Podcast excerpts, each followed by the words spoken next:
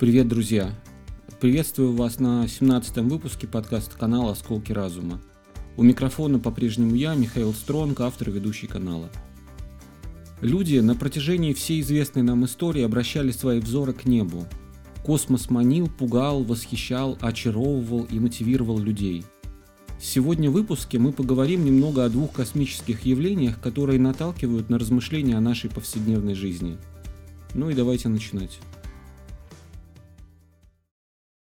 О туманности и связи времен. Удивительное переплетение космических и исторических событий можно наблюдать на примере, возможно, единственном или уж точно редком, крабовидной туманности. Китайские и арабские астрономы в 1054 году наблюдали яркую вспышку на небе. И только в 1731 году Джон Бевис предположил, когда впервые увидел ее, а об этом еще надо было додуматься, что именно эта туманность является результатом взрыва сверхновой, которую наблюдали древние китайские и арабские астрономы тогда, 600, больше чем 600 лет назад. В 1054 году вспышка была настолько яркой, что была видна на протяжении 23 дней даже днем.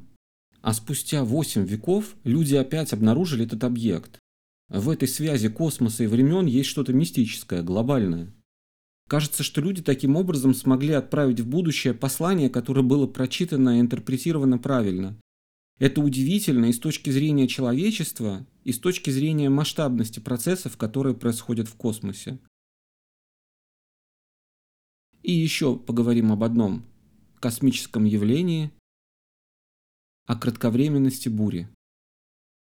Обычно нам кажется, что сильный ветер бывает только порывами, что ураган не длится долго. Порыв и все. Но если бы мы жили на Юпитере, мы бы так не считали. Большое красное пятно – самый большой атмосферный вихрь в Солнечной системе. Открытый в 1665 году, он до сих пор бушует на планете. Скорость ветра внутри пятна превышает 500 км в час. В общем, жуткие катаклизмы совершенно не обязательно должны быть шквалистыми и кратковременными. Иногда непогода может длиться очень долго. Суровые времена могут быть долгими, а буря не всегда кратковременна. Друзья, вы прослушали 17 выпуск подкаста канала «Осколки разума». Надеемся, что вам понравилось. Если так, подписывайтесь на канал, если еще не подписаны, ставьте лайки. Если есть какие-то мысли по поводу прослушанного, делитесь ими в комментариях. С вами был я, Михаил Стронг. Услышимся в следующих выпусках. Пока-пока.